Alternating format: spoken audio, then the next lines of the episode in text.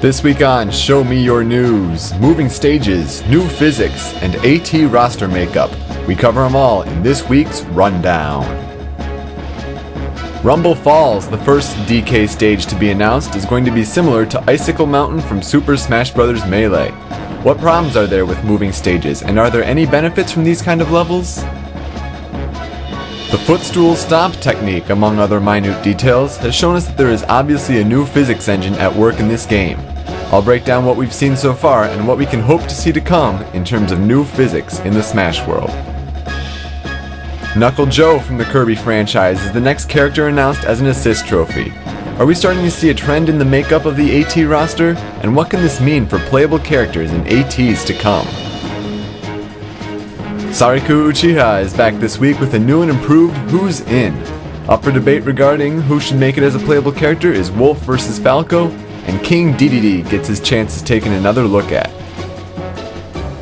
This week's Brawl Viewpoint comes to us from Kolbusman and centers around the infamous third party debate. He'll take a look at both sides of the argument and then give his opinion. You won't want to miss it. Masahiro Sakurai, I implore you to. Show me a news! This is Show Me Your News, a Super Smash Bros. Brawl discussion podcast.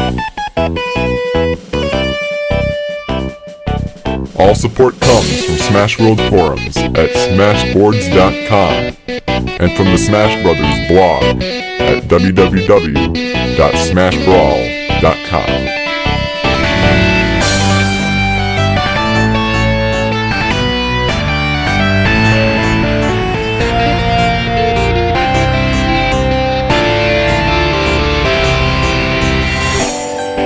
And now, here's your host Yoko with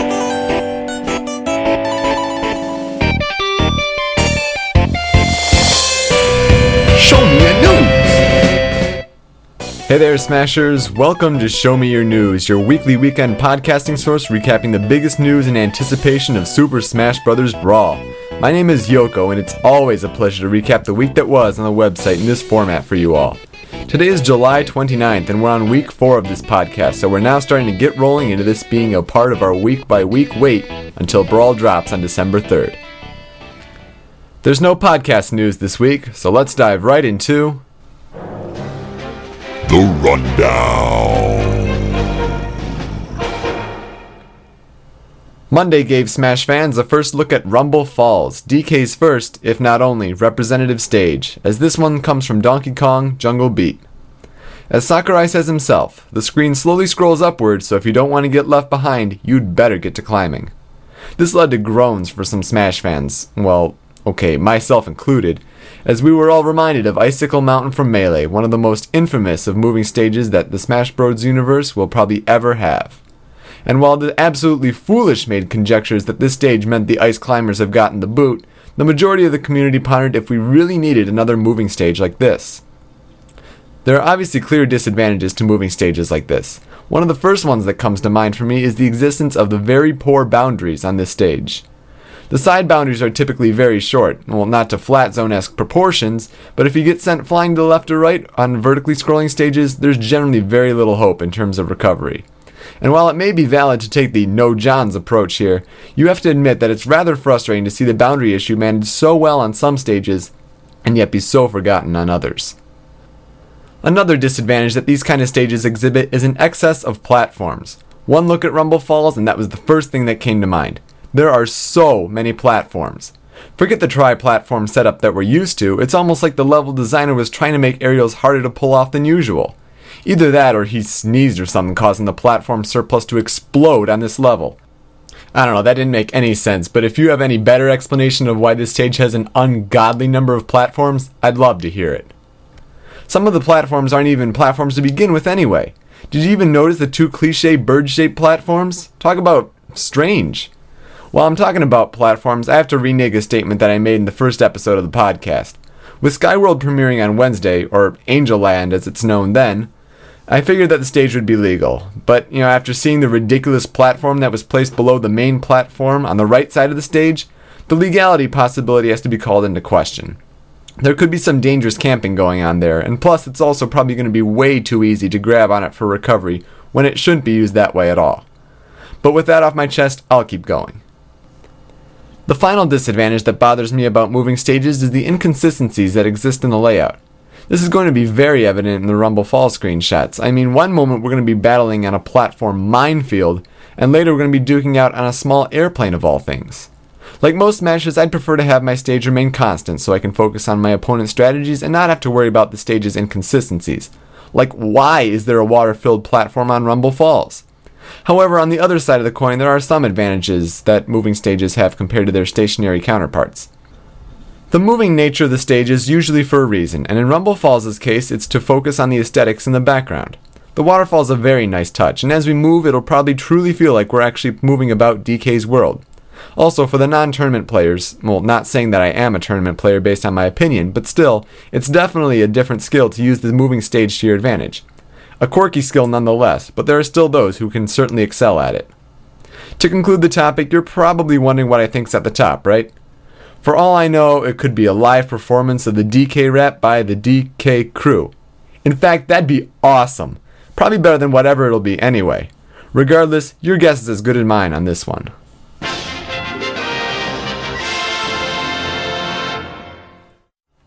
The How to Play website updates are so fascinating in my opinion. Well, that is if they explain a new mechanic of this game. Thursday did just that with the Footstool Stomp update. Simply, we'll be able to jump off our opponents as if they are springs on the ground, and we'll be able to send them downwards with a meteor spike in the air. I really like the meteor aspect of this update. Now characters like Fox and any other character who has a drill down aerial can send their opponents plummeting to their demise with the proper interception. However, this kind of update only further elaborates the fact that we are sure to experience a new era of Smash Bros., one with a revamped physics engine. The footstool stomp is prime evidence of this indication. The fact that characters will be able to interact with each other, aside from the colliding hitboxes aspect of the game, is rather remarkable. It's very likely, as most people have deduced, that the screenshot with Yoshi and Donkey Kong on Yoshi's long awaited Tuesday character update is an example of Yoshi using DK as a spring using the footstool stomp technique. However, I'm almost inclined to wonder if this will be too hard to pull off or get used to. It totally goes against the thinking that most smashers have with intercepting with a down aerial. I'm sure with practice, though, we'll all get used to the new footstool stomp, but for now, it almost seems strange in theory, especially when we're comparing this game to an outdated Melee physics engine. Two other screenshots so far have led us to believe that there is a new engine at work. The first is the ever adorable Pikachu on a box shot. I'll tell you, this one never gets old. So now we know that not only can characters interact physically with other characters, they can also do the same with items as well. Another one that we can cite just came to us this week in Rumble Falls. With Mario climbing a ladder, we can also assume that there's certain specific stage related structures that characters can somehow interact directly with. These screenshots hinting at a new physics engine are really an extremely welcome change of pace. It's good to know that we won't have a game where characters can pass through each other as they move, because that's always been a big gripe of mine, really in any game I play. So, what would be an ideal hope for other implementations of this new physics engine? Well, many would say that ideally, if as long as wave dashing returned, that would make the entire game for them. While I do like the concept of wave dashing and actually can do so myself, it really isn't the make or break factor for this game, in my opinion. For me, expanding on the footstool jump idea, it would be fantastically realistic if the reactions for the jump were proportional to the character's body weights. For example, you could hope to see that if Pikachu springs off of Bowser, he travels a good distance. On the other hand, switch the roles, and Bowser shouldn't go f- so far, while Pikachu is stunned for a few moments. There are so many little touches that could be implemented that would make this game ideally and physically perfect. We can only hope that Sakurai and his team have had enough time to be able to implement all these ideas that they have without ruining the overall finish of this game.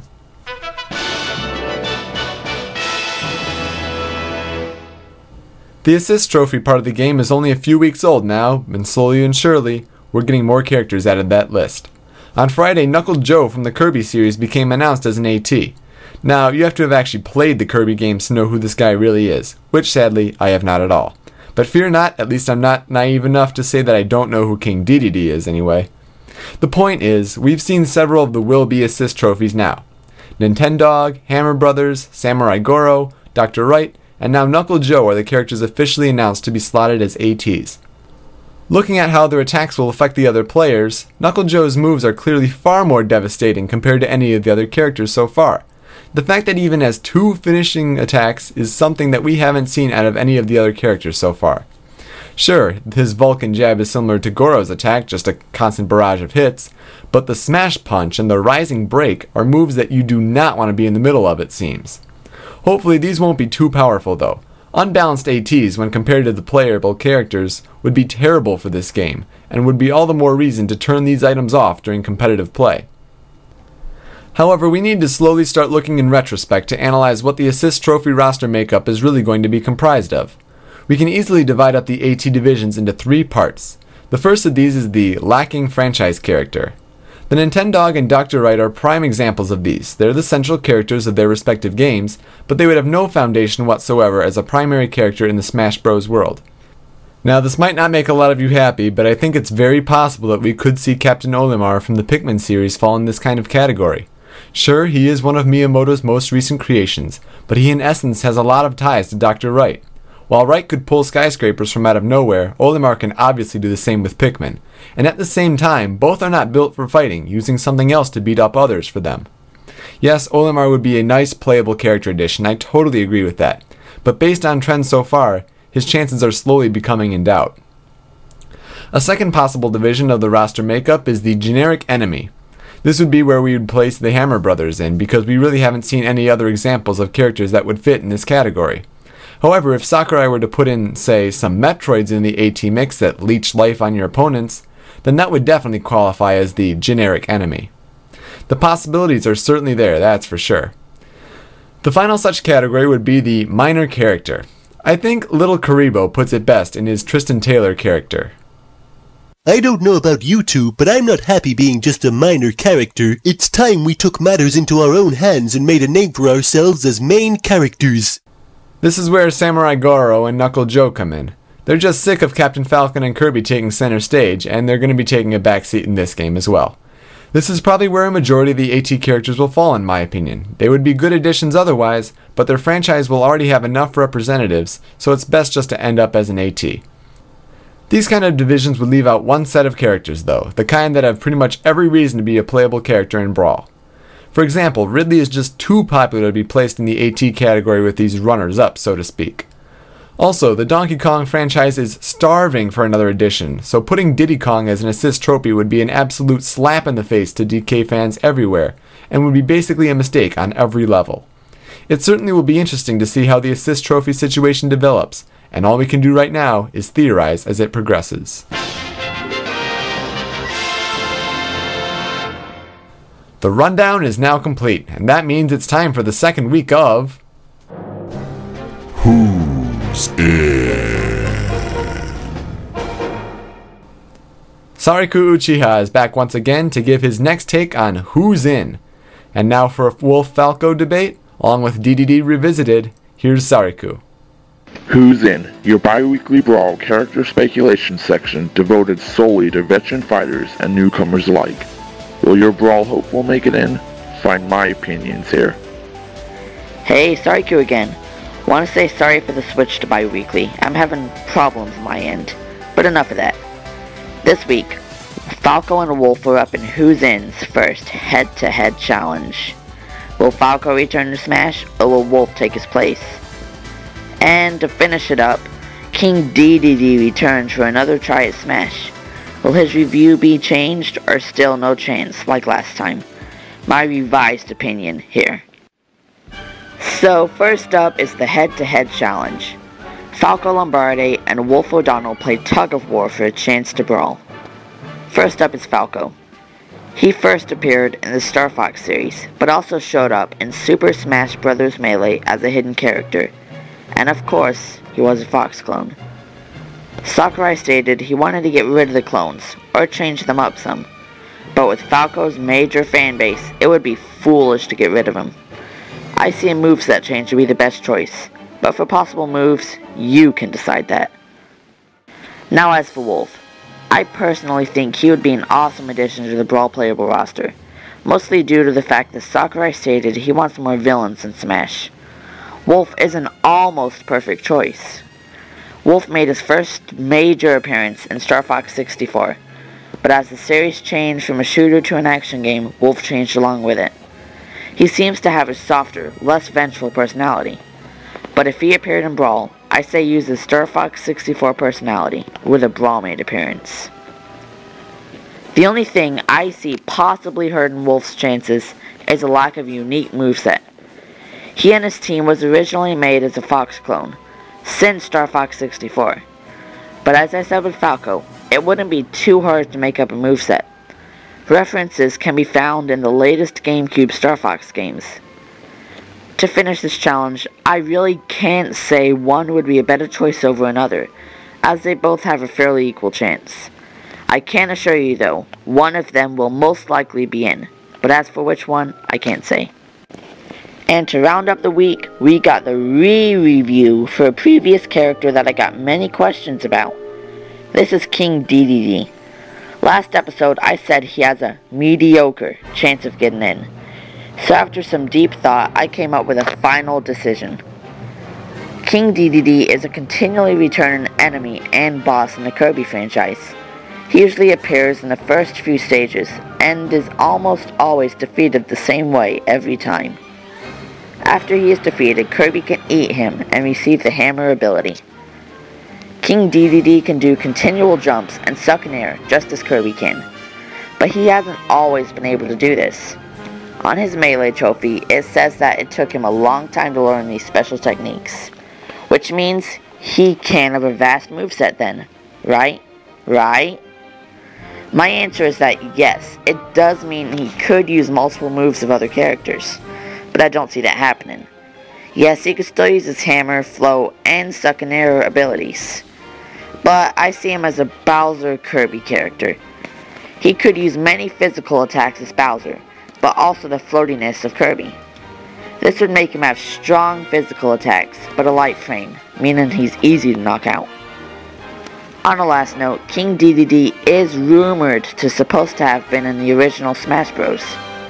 Putting my last review aside, I now say that he does have a pretty good chance of entering Brawl. A very good chance if the rumor is true. Final say, don't be too surprised if he does become playable. And that's it for this episode. I think it was better than last week's. but that aside, tell me what you think. You can either PM me, Sariku Uchiha, or post in the Show Me Your News discussion thread. All suggestions and feedback is welcome, as I know I'm not the best. Also, loved the Pokemon Stadium surprise last week, and here's hoping for more to come.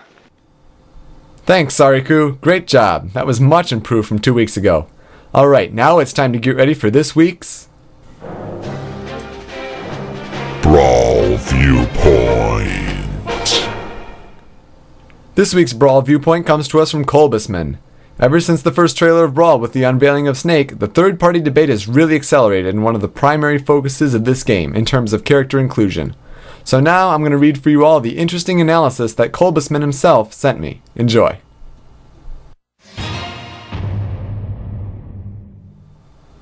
Hey everyone, this is Kolbusman of Smash World Forums, voicing something that's been on our boards since May of 2006. There has been one debate that Smashers have been debating ever since the first trailer was unveiled at E3 2006. That's the inclusion of third party characters to Nintendo's All Star Bash. Even today, I still see it among our board's members. But is it really a good thing? For the sake of not pissing anyone off, I'll take both sides of the argument and then break down the pros and cons of each side, then voice my opinion on the subject. Side 1 Smash Bros. has always been Nintendo's All Star Bash. With third party characters, this breaks the law we've been familiar with since the original on the 64. So why break this law now? Why can't we have the familiarity we've always known? With the inclusion of third party characters, some cons arise with character selection. Suppose one character favored within the Nintendo only community can't make it in because characters like Sonic, Snake, Geno, Mega Man, etc. steal the spotlight. Nintendo's own characters are being pushed aside while the blue blur has to make it in. So why change that when it's already been so good? Side 2. Smash Bros. has always been known as bringing the best of the best and seeing who's the top dog among the elite.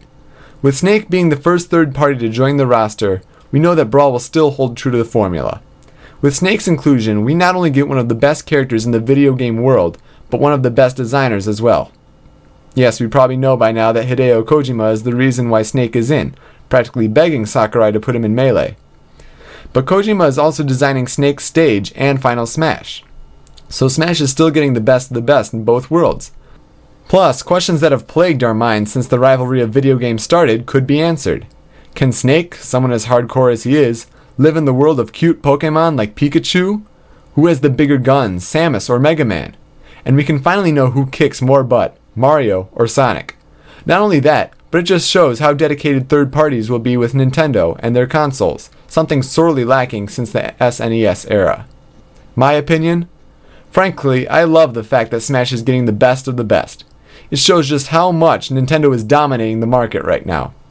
It's like going up to Sony and Microsoft, looking them straight in the eye and telling them, hey, not only do we get the best of our characters in this game, we get the best of other people's characters in the game as well. As stated earlier, one con of having third party characters in is the lack of a few Nintendo characters that should deserve a spot. I wouldn't worry actually, because we know the roster is going to be big, somewhere around 35 to 45 big. And with the inclusion of assist trophies, you still have a chance of seeing your favorite character in the game. The inclusion of third party characters could still be debated after Brawl's release. We don't know the tier list, that is, if there is one, at this point, so they could end up being really horrible fighters. But if that means helping Nintendo win back the market with third party support and bringing in characters like Snake and Sonic in the game, I'm willing to make that sacrifice. Thanks all for listening to my ideas on the subject. Hopefully in the future I can provide more opinions on our favorite upcoming game, Super Smash Bros. Brawl, on this podcast. I'd also like to thank Yoko for letting me on the podcast and for making it a fun experience. See you later on the boards. Very well done, Kolbusman. Now that's an organized discussion for you. That wraps up this week's Brawl Viewpoint.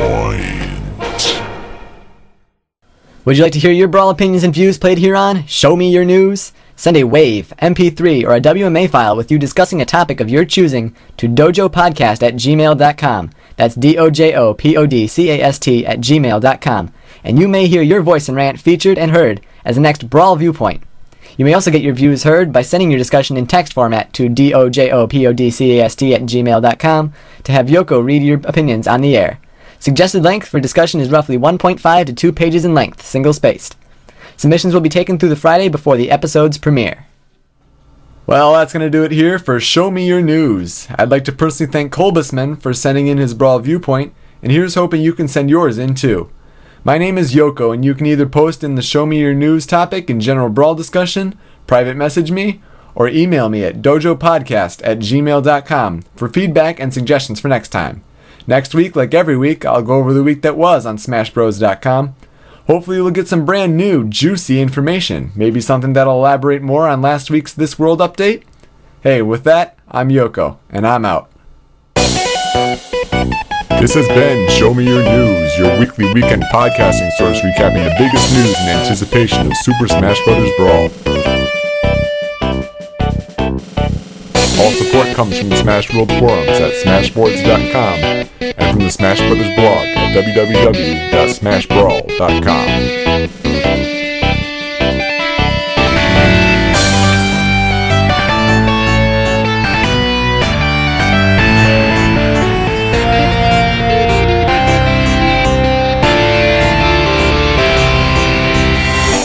This week's shout out goes to everyone who's been posting on the forum thread. The support for this is more than I could have hoped for. Please keep it up for community's sake. Thanks, guys. Show me a news!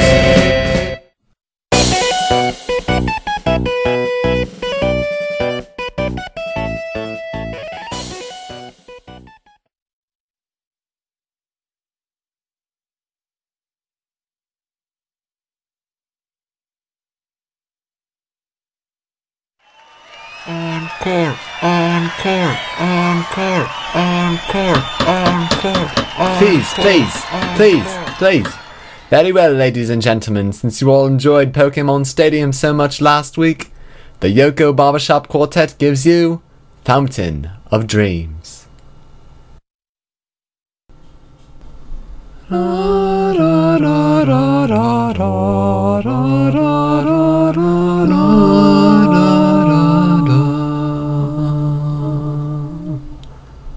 bum bum ba bum ba bum ba bum ba bum ba bum ba bum ba bum ba bum ba dum ba bum ba bum ba da dum bum bum bum bum bum bum bum bum ba bum bum bum ba da dum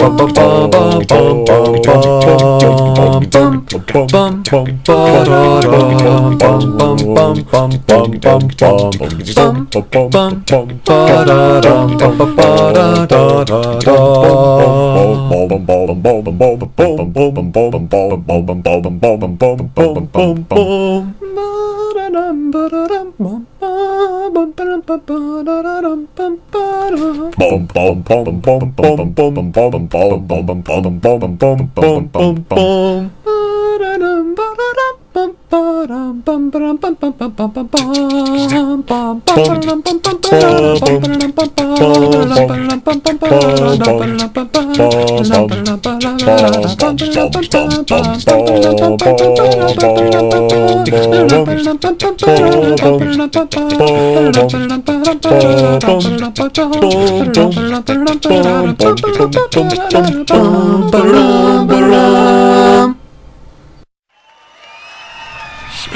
Schnaxi, Schnaxi, Schnaxi, Schnaxi. Ah, ah.